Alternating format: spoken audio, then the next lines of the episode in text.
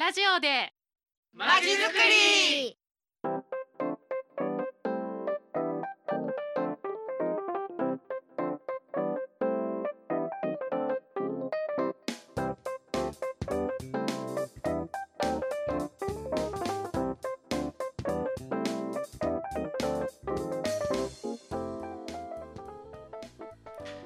皆さんこんにちは。第12回目のラジマチ始まりました。えーこの番組は市民活動団体さんを毎回お招きし市民活動への魅力や楽しさをお伝えしようという番組です。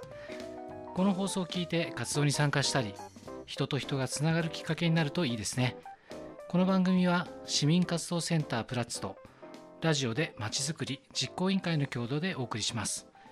今日の担当はトッシーです。それでは今日のゲストをご紹介します。町県代表の田島さんと志田原さんです。こんにちはこんにちはは。町県代表の農工大3年田島です。農工大修士1年の志田原ですはいよろしくお願いしますお願よろしくおいします願いします。では早速お話を伺わせていただきたいんですが、えーまず町県ですけどもこれいつ頃から活動されてるんでしょうか？農工大の学生が中心の団体で、2014年に自主的な活動から始め、2017年からサークルになりました。うんうん。現在は学生中心の町県として活動しています。うん。えーこれ具体的にどんな活動してるんですか？えっともっと地域と関わりたい。もっといろんな人と話がしたい。という思いをコンセプトとして大きく3つの活動を中心にしています、うん。えっとまずは年に3回ほど開催している府中でしゃべとも。はい。次に有志での参加となるんですけど合宿で最後にと読書会というものをやっています。うん。それ以外にもスポットでイベントを開催したりしています、いろいろやってますね。田島さんあの今活動を力入れているはい。府中でしゃべともについて伺っていいですか？と今府中でしゃべともは年に3回ほど行っていて、はい。その市民活動センタープラッツでも行うことがあります。と毎回テーマが違うんです。テーマに沿って参加者の皆さんと一緒にお話ししたりしています。今まで行ったテーマとしては公園とか地元学びなどを行ってきました。町県メンバーも参加者の一員として自分の感じたことや経験をお互い話したりとか、うん。互いに楽しむ場を作っています。何かこのしゃべともを通して明確なゴールを見つけさせるようなものではなくて、うん。とりあえず皆さんが意見考えを語り合って楽しむ場として若い方からご年配の方まで幅広くご参加いただいていますえー設楽さん面白いテーマの会があったと聞いたんですけども伺っていいですか？とお祭りをテーマにした時は本当に盛り上がりました、うん。と府中ってもともとお祭りが本当に多く開催されててとてもやっぱ祭りが身近にあるのうでん。盛り上がったんじゃないかなと思います。うん。で本当府中って毎週やってるんじゃないかってぐらいお祭り多いじゃないですか、うんはい。うん多いですよね本当に、うん。参加したご年配の方の話では昔はこんな風にお祭りをやっていたとか逆に若い方からはこんなお祭りがあるともっといろんな人が集まって楽しいんじゃないかとかいろいろなアイデアが出て楽しかったです、うん。私たち自身も実際に参加している間でこんなお祭り参加したいなっていうのもあったりとかしてためになりましたうん、あのお祭り本当府中盛んであのこの間景気並木でよさこい祭りがやってましたけど、うん私もちょっと実際に参加して踊ってきたんですよ。あそうなんですか、あのたまたま海外の留学生の方がちょっと浴衣を着て参加したいっていう話があったんでご一緒したんですけども結構難しかったです。はい。あのまあ私の話ちょっといたさておきですね。設楽さん府中でしゃべともこれ何をきっかけに始めたんでしょうか？はい、えっと杉並区のイベントに参加したのがきっかけです、うん。府中のいろんな人と関わりたいけど何からすればいいのかわからないっていう時に、えっと実際にこのイベントを府中でもやってみようよってなって始まりました、まずはやってみようってまあ感じなんですよね。最初の方はなかなか人が集まらなかったりとかどのように進めていいのかわからなくて悩んでたこともあったんですけど、うん。回を重ねるごとに次第に参加する人が増えてきて私たち自身もどのように進めたらいいかノウハウのようなものが分かってきてうん。で流れとともに年齢層も広がってきたりとかしたっていう感じですね。まあ経験大事ですよね。はい、うん。田島さんあのこの団体のイベントの際ですけれど集客結構大変だと思うんですが町県はどうやって告知したりあとはどうやったら参加できるんでしょうか？町県では主に Facebook とチラシで告知をしています。うん。でこのチラシの作成についてなんですけど私自身も町県に入って初めてやってすごい試行錯誤をしながらって形でなんですけど、意外とやってみると楽しかったりとかちょっと凝り出したら止まらなかったりして、はい。ああでもないこうでもないっていう形でメンバーと一緒に作らせていただいてます。うん。としゃべ友の参加の申し込みはその Facebook かそのチラシに書いてあるメールアドレスにご連絡いただければ大丈夫です。うん。あの結構コンスタントにお客さん、まあ、集客できてるみたいですけど大体何人ぐらい参加してますか？そうですね、えっと、テーマややっぱ時期時間帯にもよるんですけどだいたい15から20名くらいの人に参加してもらってうんます結構集まってますね、あの常連の方とかやっぱいるんですか、あそうですね。結構よく来ていただける方はいたりとか、うん。テーマや時間帯によっては新しい方が多かったりとかもしうん。てそれもそれで楽しかったりします。なるほど、えっとイベント当日ですが皆さんはいわゆる進行役というような形になるんでしょうか？基本的にはそうです。やっぱり話が盛り上がって時間が押してしまっちゃったりとか、うん内容がテーマと大きくそれたりとかあるのでそういう時は私たちがちょっと直してもら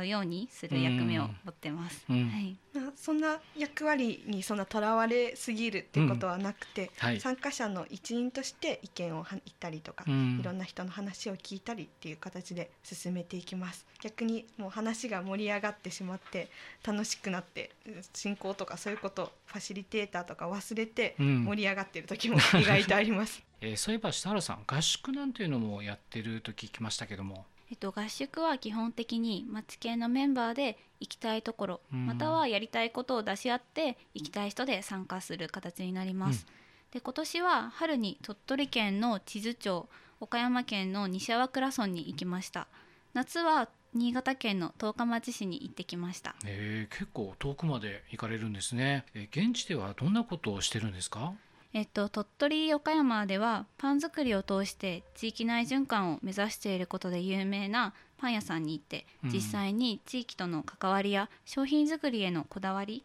などを伺いました。また他にもバイオマス発電などもやっているのでそこの見学もさせていただきました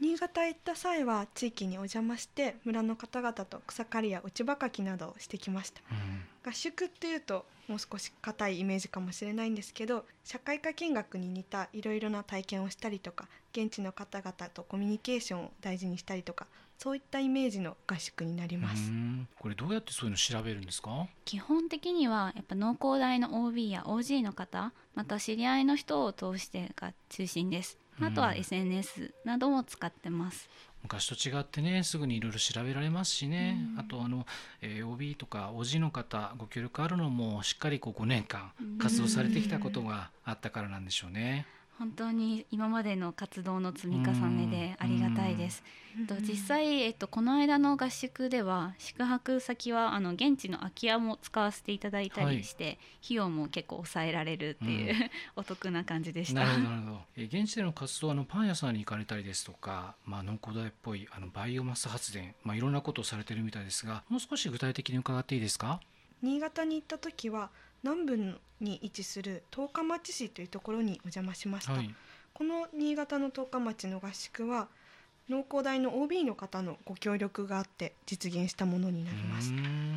実際に行ったところでは道部神というものに参加させていただきました、うんうん。道部神っていうと耳慣れない言葉だと思うんですけど、うん集落の中で各家から一人ずつ参加して行う地域の中での草刈りのことを道部神と言います。と実際に参加され参加する町県のメンバーがいくつかの班に分かれて地域の方と一緒に草刈りや落ち葉かきを体験させていただきました。なかなか草刈り落ち葉かきの道具とか普段使わないものが多いんですけど、はい。そういうことの使い方とか集落の現状とかいろいろなことを教えていただきました。でその後は他の集落のおばあちゃん家に行ってうん。またおしゃべりしたりとか、はい。夜は道部神を行った地域の方々と一緒にバーベキューを開いていただいたりとかして 結構小学生からお年寄りまでおしゃべりして楽しかったです、え。地域の住民の方と今回の合宿では結構交流することができて行事とか活動についてももちろんなんですけど課題についても結構伺うことができたりして、うん。これからもなんか地域と関わる場として合宿が大切なのかなと改めて感じました。あの非常に内容の濃い充実した活動ですね。あのこういった活動取り組みはやはりメンバーの方からこう行きたいとかやりたいっていう思いから始まるんですか？はいそうですね。えっと、この団体ではやっぱり自分が行きたいやりたいっていうのを大切にしてます。うん。で誰かが出したその行きたい先とかいうのに希望者が参加するっていう形なのでだいたい45名で行くことが多いですね。でまあさっき結構真面目な内容も結構あるんですけど、まあ、実際は観光だったりとか美味しいもの食べたりとか、うん。そういう楽しいこともあのいろいろやってるのですごい楽しい活動の一つです。はい。まあ実際ね現地に行ったらねやこれもやってみようとか行ってみようとかっていうね話もあるでしょうね。あのやっぱり府中でこう近くではなかなか経験できないこととか、えーそういうのもあるでしょうからこの活動を通じて何かこう発見したこととか感じたことありますか？私自身は町系に入るまではあまりリーダーシップを取るとか積極的に自ら動くっていうタイプではなかったんですよ実はう。んで今は一応町県の代表とはなっててで代表ではあるんですけどあまりそんな代表にとらわれない形でやっています。でイベントの参加の申し込みとかちょっと窓口として活動させていただいているっていう形ですうね。んなるほど。あの団体のね代表ということで結構ぐいぐい引っ張っていくのかなとか思ってたんですけどもね、うん。えーそろそろちょっとおしまいのお時間がですね 近づいてしまいました。あの最後に今後の活動予定伺っていいですか？あありがとうございます。10月13日の日曜日にと